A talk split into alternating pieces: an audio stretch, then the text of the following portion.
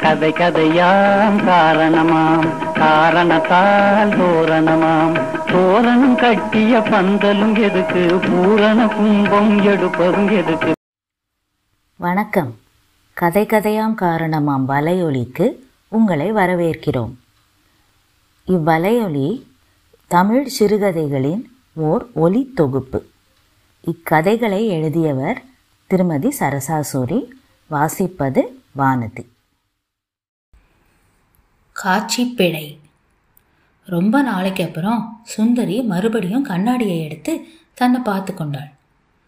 கண்ணாடியே கண்ணாடியே உலகத்திலேயே யார் மிகவும் அழகு? என்ற ராணியின் கேள்விக்கு ஸ்னோ ஒயிட் என்ற பதிலைத்தான் அது சொல்லுமாம். புகழ்பெற்ற சிறுவர்களுக்கான மாயாஜால கதை.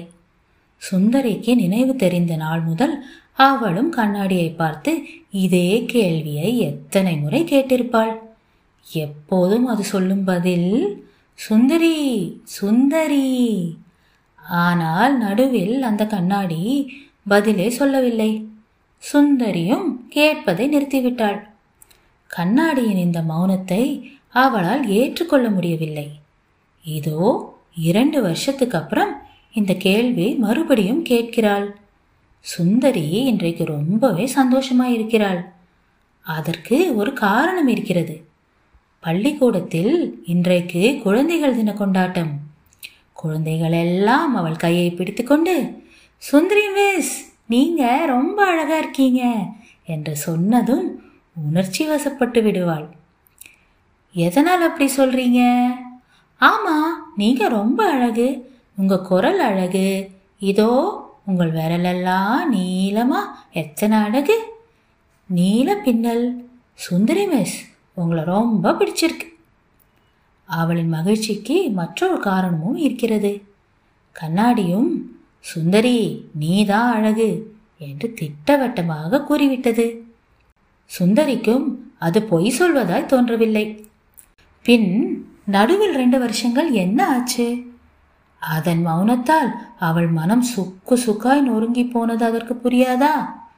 காரணம் தெரிந்து கொள்ள இருபது வருஷங்கள் பின்னால் போக தயாரா? சந்திரனும் சுசீலாவும் பதினைந்து வருஷம் தவமாய் தவம் இருந்து பிறந்த தங்கச்சிலை தான் சுந்தரி. பிறந்ததுமே எல்லோரும் ஒட்டு மொத்தமாய் அவளை பார்த்து சொன்ன வார்த்தை குழந்தைக்கு திருஷ்டி சுட்டி போடு. சுந்தரி என்ற பெயரை தவிர வேற எந்த பெயரும் பொருத்தமாய் தோன்றவில்லை. அழகுடன் புத்தி கூர்மையும் சேர்ந்து விட்டதால் சுந்தரிக்கென்று ஒரு ரசிகர் பட்டாளமே இருந்தது. பள்ளியில் சுந்தரி ஆசிரியர்களின் செல்ல மாணவி வாங்கிய கோப்பைகள் அதற்கு சாட்சியாக பள்ளியிலும் வீட்டிலும். அவள் சும்மா இருந்தாலும் சுற்றி இருப்பவர்கள் விடமாட்டார்களே. தான் மற்றவர்களை விட வித்தியாசமாய் உணர ஆரம்பித்தாள். சந்திரனும் சுசீலாவும் பள்ளி ஆசிரியர்கள். சுந்தரி மனதில் அனாவசிய கற்பனைகளை வளரவிடாமல் நல்ல பழக்க வழக்கத்துடன் வளர்த்தார்கள். சுந்தரியை யாருக்கும் பிடிக்காமல் இருக்க வாய்ப்பே இல்லை. அதென்னவோ சுந்தரிக்கு ஒரு பழக்கம். வீட்டில் யார் இல்லாத போது முகம் பார்க்கும் கண்ணாடிதான் அவளுக்கு உற்ற தோழி. அதனுடன் நேரம் போவது தெரியாமல் பேசிக்கொண்டே இருப்பாள். சுந்தரியை கண்ணாடிக்கும் ரொம்பவே பிடித்து போனது. ரெண்டு பேருக்கும் உள்ள ரகசிய நட்பு. பள்ளியில் முதல் மாணவியாக தேறி தனக்கு பிடித்த கலை கல்லூரியில் நுண்கலை பிரிவில் சேர்ந்து விட்டாள். சீக்கிரமே கல்லூரியின் கலை நிகழ்ச்சியின் செக்ரட்டரியாக தேர்ந்தெடுக்கப்பட்டாள். ஒரு முறை அனைத்து கல்லூரிகளுக்கிடையான போட்டியின் போதுதான் பார்த்திபன் அறிமுகமானான். அவனுடைய கல்லூரியை பொறுத்தவரை அவன் ஒரு சூப்பர் ஸ்டார். ஆள் பார்ப்பதற்கு கட்டை குட்டையாக கருத்த நிறம்.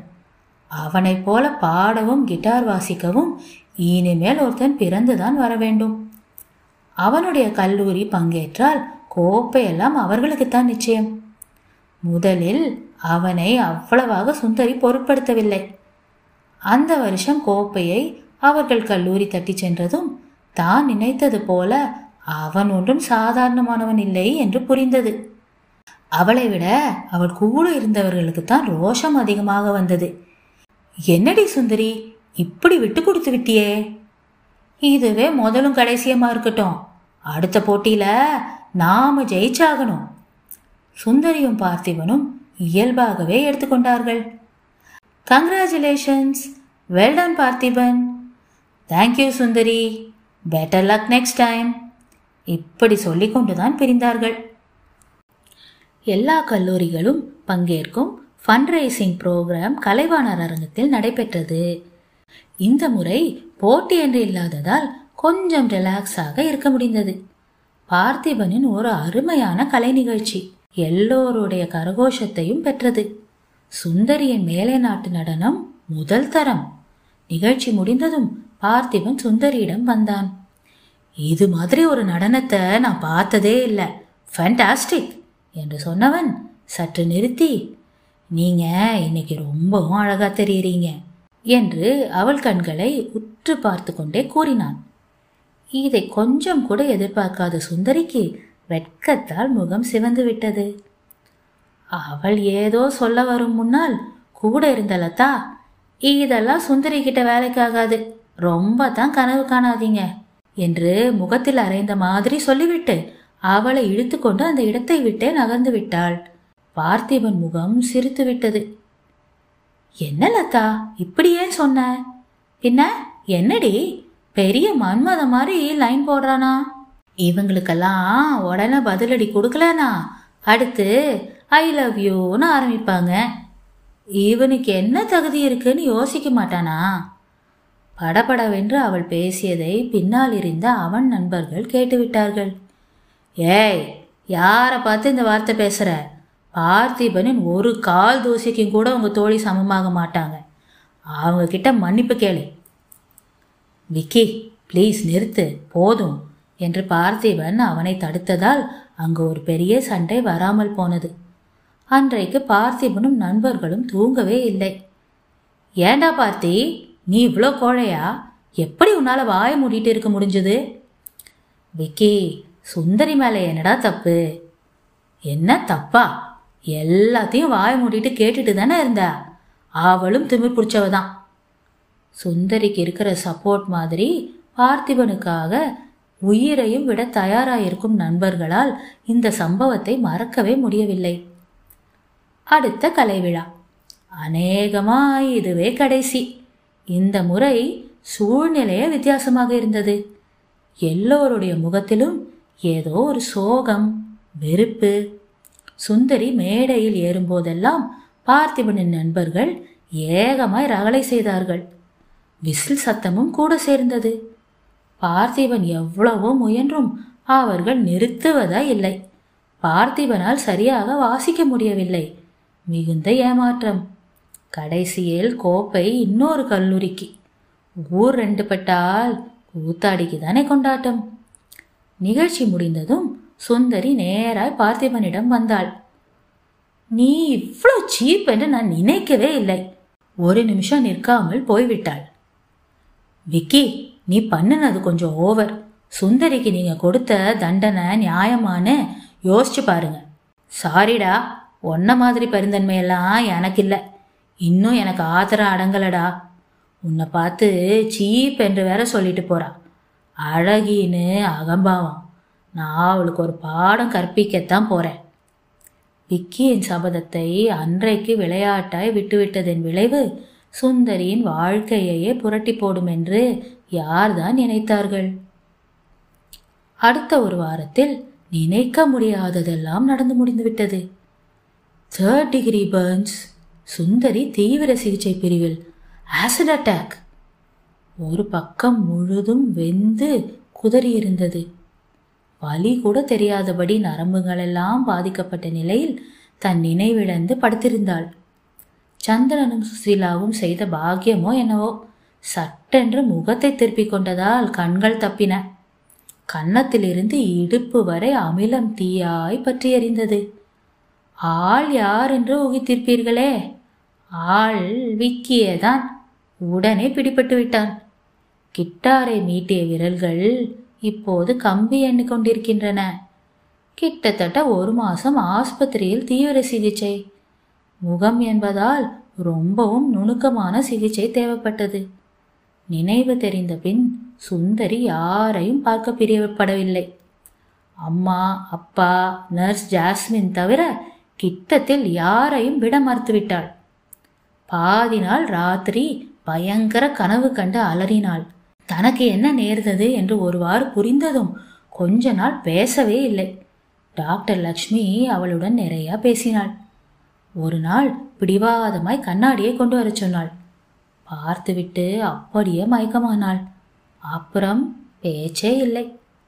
சுந்தரி வீட்டுக்கு வந்து விட்டாள். நேராக தன் அறைக்குள் நுழைந்து தன் கண்ணாடியை தேடினாள். சுசீலா மறைத்து வைத்தது தெரிந்ததும் ஆத்திரம் வந்து கத்தினாள். அம்மா என் கண்ணாடி எங்க? தயவு செய்து கொண்டு வா. இதை நிச்சயம் பொய் சொல்லாது. கண்ணாடி பாவம் என்ன சொல்லும்? தூக்கி வீசி எறிந்தாள். சுக்கு நூறாய் நொறுங்கியது. அவள் இதயத்தைப் போல. சுந்தரி அறையை விட்டு வெளியே வரவே இல்லை. ஒருத்தரையும் பார்க்க தைரியமும் இல்லை. இதற்கிடையில் ஒரு தற்கொலை முயற்சி. உமாவை வர சொல்லி சுசீலா தான் ஃபோன் செய்தாள். உமா எதையுமே உணர்வுபூர்வமாய் அணுகும் திறமைசாலி சுந்தரியின் நெருங்கிய தோழி. பொறுமையுடன் சுந்தரியின் உணர்ச்சிகளை புரிந்து கொள்ள முயற்சி செய்தாள்.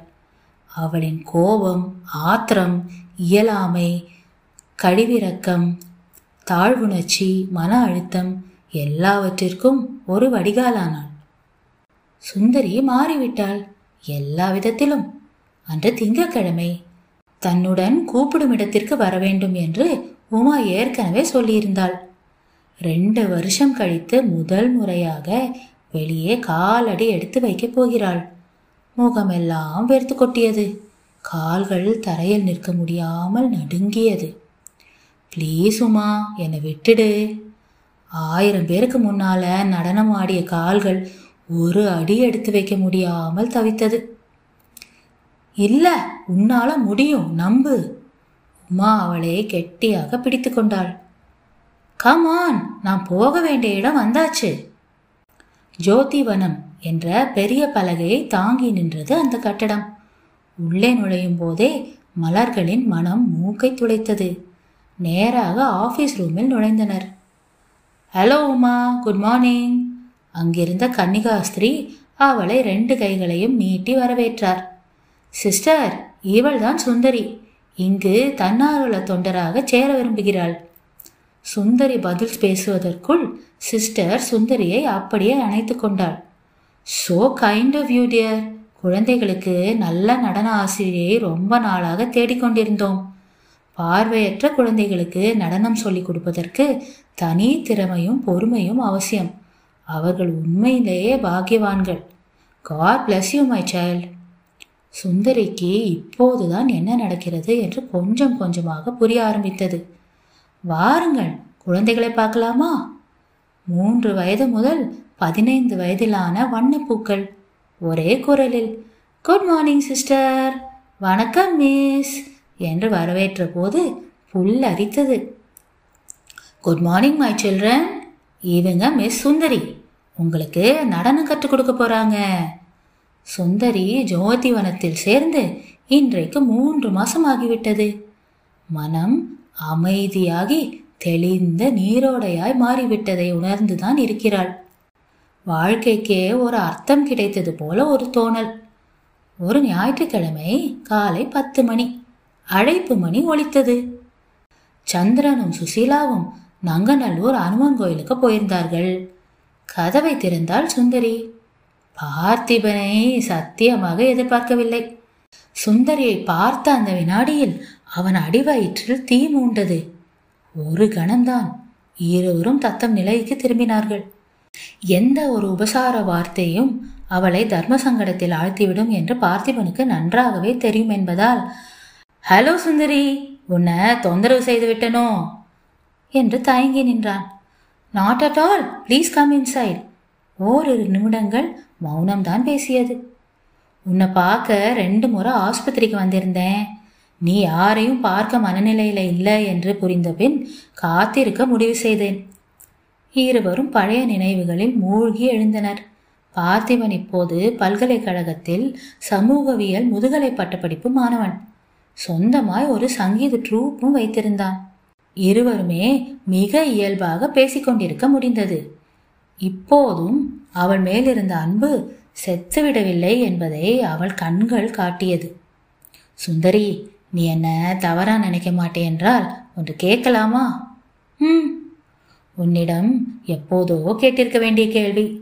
நடுவில் நடந்த சம்பவங்களால் நான் கேட்க இருந்த கேள்வி மாறிவிடவில்லை. உன்னை நான் மனதார விரும்புகிறேன். என் காதலை ஏற்றுக்கொள்வாயா? சுந்தரி இந்த கேள்வியை எதிர்பார்த்தவள்தான். ஆனால் இப்போதல்ல ரெண்டு வருஷம் முன்னால். கண்களில் நீர் திரையிட்டது. பார்த்தியின் கைகளை பிடித்து கொண்டாள். பார்த்தி இந்த கேள்வியை கேட்பதற்கு இவ்வளோ தயங்கியிருக்க தேவையில்லை. பரிதாப அடிப்படையில் இந்த கேள்வி இல்லை என்று எனக்கும் நல்லா தெரியும். நானும் இதை பற்றி நிறையவே யோசித்ததுண்டு. நானும் உன்னை மறக்க முடியாத நிலையில தான் இருக்கேன். நாம் வாழ்க்கையில் ஒன்று சேர்வதை போல மகிழ்ச்சியான விஷயம் வேற என்ன இருக்க முடியும்? ஆனா பார்த்தி ரெண்டாவது முறையாக மீண்டும் நான் தண்டனை அனுபவிக்க வேண்டுமா? நீ சொல்ல வருவது ஆமாம் பார்த்தி நாம் ரெண்டு பேருமே செய்யாத தவறுக்கு தண்டனை அனுபவித்துக் கொண்டிருக்கிறோம். நம்மளை சுற்றி உள்ளவர்கள் அளித்த தண்டனை. நீயும் நானும் வாழ்க்கையில் ஒன்று சேர்ந்தா யோசிச்சு பாரு. நீ ஏதோ பெரிய தியாகம் செய்து விட்டது போல உன்னை சுற்றி இருப்பவர்கள் பேசுவார்கள். பார்த்திபனுக்கு எவ்வளோ பெரிய மனசு. இப்படி ஒரு பெண்ணுக்கு வாழ்வு கொடுக்க வேற யாரும் தயாராக இருக்க மாட்டார்கள். சுந்தரி உன் தகுதி தெரியாம பார்த்திபன் ஆசைப்பட்டு விட்டான். இப்போ இது அவனுக்கு ஒரு பிராய்ச்சித்தம்.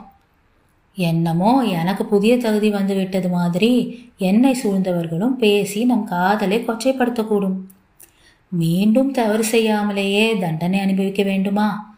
நாம் இப்படியே நல்ல நண்பர்களாயிருக்கலாமே. நான் பேசியது உன் மனதை புண்படுத்தி விட்டதா நோ நெவர் நீ சொன்னது அத்தனையும் உண்மை. உண்மை சில சமயம் கசக்கதானே செய்யும்.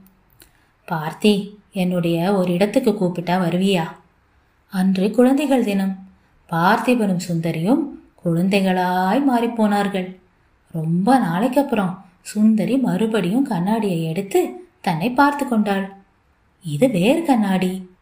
பார்வையற்ற குழந்தைகளைப் போல பார்த்திபனைப் போல உள்ளத்தை பார்க்கும் கண்ணாடி.